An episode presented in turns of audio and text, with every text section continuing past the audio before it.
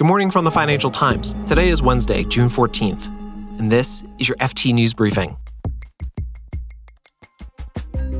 There is a big shakeup at a big four accounting firm, and a banking behemoth is paying for its relationship with Jeffrey Epstein. Plus, in the final installment of our housing series, we look at how much the government can do to bring down prices. I'm Marc Filippino, and here's the news you need to start your day.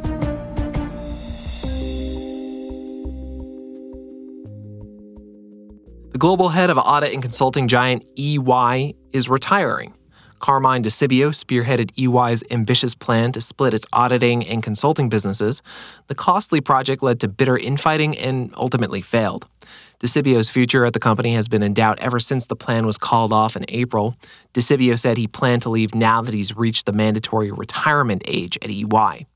The company says it expects to name a new CEO this fall.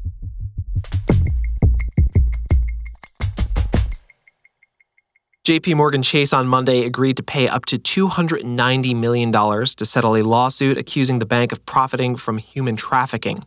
The suit involved JP Morgan's long running business relationship with the late convicted sex offender Jeffrey Epstein. The bank, which made nearly $40 billion in profits last year, will pay the settlement to a group of Epstein's victims. Here's the FT's Joshua Franklin. I think a settlement was always the most likely outcome in this case. You'd seen Deutsche Bank settle a similar case to this just a few weeks ago, paid less than JP Morgan, about $75 million. And the reality is, these high profile legal cases involving big corporate names rarely make it to trial. Just the risk of you know, what could come out at trial and just the, the uncertainty about what a verdict is means that a settlement is, is often the most likely outcome. The main question was, how much JP Morgan was going to end up having to pay in this case and how much damaging information could come out in the meantime. And this isn't the only lawsuit JP Morgan is dealing with as a result of its business relationship with Epstein. So, this was the legal case brought by an alleged victim by Jeffrey Epstein, who claimed that JP Morgan should be held liable for crimes committed by, by Jeffrey Epstein while he was a client of the bank. She went under the, the pseudonym Jane Doe during the, these cases, and she ended up building it out into a class action case against JP Morgan. Uh, and then the other case has been brought by the US Virgin Islands, where Jeffrey Epstein had a home and makes similar allegations to, to the Jane Doe case. The US Virgin Islands case is still ongoing and is actually scheduled for trial in October. We'll see whether or not JP Morgan settles that case as well before then. Joshua Franklin is the FT's U.S. banking editor. We've been taking a close look at housing over the past few weeks. Both the US and the UK have shortages that have driven up home prices, making it really hard for people to afford one. We met a young man in London who's sharing a home and doing chores for an elderly woman in order to avoid the expensive rental market. I needed something that was going to take the financial pressure off, at least for the short term. And we met a couple in North Carolina who spent about nine months searching for a starter home. In our price range, um, it was either just outdated, too much work to be done, or it was just straight up ugly. And I just didn't really want to live in it, you know? The irony is that we are in an era of rising interest rates, which theoretically should dampen demand and lower prices. To talk about why that's not happening, I'm joined by the FT's U.S. economics editor, Colby Smith. Hey, Colby. Hi, Marc. So, Colby, this is this is weird, right? I mean, that prices are staying high even though borrowing costs are, are moving higher. Absolutely. I think that's what people would expect. But it goes back to the point you raised about supply. And that's a really, really big issue. You know, limited inventory is keeping these national home price declines relatively modest uh, for the most part. Redfin put out a, a, recent study that said for a typical home, prices have only declined about 1.6% on a year over year basis. I mean, that's not a significant improvement in affordability whatsoever at a time when it is still quite expensive to use borrowed money to, to buy a new home. Is there anything the government can do to make homes more affordable? So, I mean, economists think about slowing down the economy a little bit more broadly. But one thing that you hear from policymakers and economists is that, you know, the government can help this process to a certain extent by not pumping additional stimulus into the economy, And the Biden administration has made it a point that any, you know, additional spending or infrastructure plans or whatnot are deficit neutral.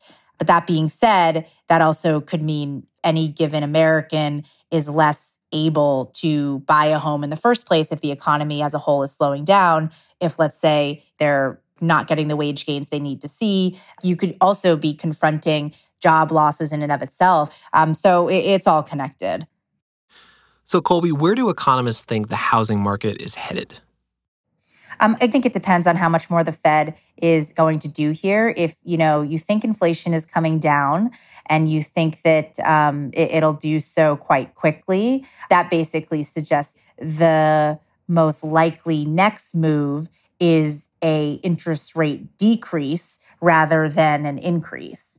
But if you think that inflation is a more of a persistent problem, um, that there's too much momentum in the economy, the Fed does in fact need to do more.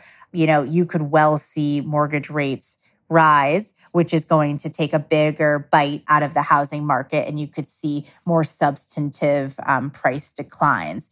It's a pretty unsatisfying answer, but I, I think it's just too soon to say. And we'll get a sense of what the Fed is thinking later today when it announces its next interest rate decision. Colby Smith is the FT's U.S. economics editor. Thanks, Colby. Thank you. Now let's turn to the UK, where people also struggle with a housing shortage and high prices. I'm joined now by the FT's London based property correspondent, Joshua Oliver. Hi, Josh. Hey, Marc. I guess the, the question I have for you is the solution seems to be easy, right? Build more houses. Why isn't it that cut and dry? It would seem like it would be easy. And also, you know, if you're talking about a house building industry, you know, everybody wants this product. But of course, it's more complicated than that. The UK planning system is slow, it's under resourced, and it's very, very kind of detailed and exacting in this country. So it takes a very long time to get from we have some land, we'd like to build houses on it, to okay, we can go ahead and put shovels in the ground. And that is to do with you know, the red tape. But then you have other issues after that. You've got financing. The cost of debt has gone up a lot this year, so it's harder for you know developers to get financing. Most real estate development is debt fueled. And there's more projects where you say at the end of the day, look, we just can't do it. What's the government doing to fix this issue? Anything? So the government has a housing target. Uh, we don't seem able to reach it, and we're getting further from reaching it very likely this year. The housing target was made advisory towards the end of last year. And so that gave local government in the UK more flexibility to not build the amount of houses that they would need to build in order for the national level housing target to be met. That reflects that in a lot of local areas, you have the famous NIMBY interest, not in my backyard, people who are very happy for houses to be built, but as long as it's not near them. And, you know, this is a big political constituency with a lot of clout. We have a conservative government. There's a lot of influence in the Conservative Party that was worried about too much building in particular areas. And so, you know, you had less pressure from central government down to local government saying the building targets need to be met. Yeah, Josh, can you tell me a little bit about the politics here? Yeah, the, the housing politics in, in the UK is getting very interesting right now, I think, with an election, you know, very much now in view. I think there's a perception that the Conservative Party has made itself vulnerable on the housing front, there's kind of an opportunity that's opened up for the Labour Party and the opposition to portray themselves as being the party of building, the party of home ownership. And I think we're the phase where you see a lot of different ideas getting floated. It's not totally clear what the policy is going to look like when you know when we get to an election. Um, but what we are seeing is that the Labour Party has definitely spotted the opportunity and are going to try and make the housing question an issue in the election. Joshua Oliver is the FT's property correspondent. Thanks, Josh. Thanks, Marc.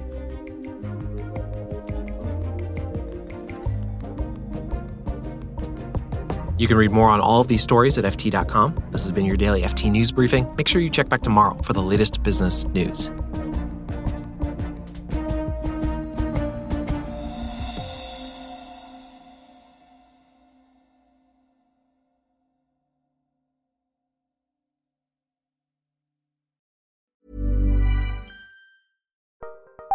Join Capital Group CEO Mike Gitlin for a new edition of the Capital Ideas Podcast. In unscripted conversations with investment professionals, you'll hear real stories about successes and lessons learned, informed by decades of investment experience. It's your look inside one of the world's largest asset managers. New episodes are available monthly. Subscribe wherever you get your podcasts. Invest 30 minutes in an episode today. Published by American Funds Distributors, Inc. Hey, it's Danny Pellegrino from Everything Iconic. Ready to upgrade your style game without blowing your budget? Check out Quince. They've got all the good stuff shirts and polos, activewear, and fine leather goods, all at 50 to 80% less than other high end brands. And the best part? They're all about safe, ethical, and responsible manufacturing. Get that luxury vibe without the luxury price tag. Hit up quince.com slash upgrade for free shipping and 365 day returns on your next order. That's quince.com slash upgrade.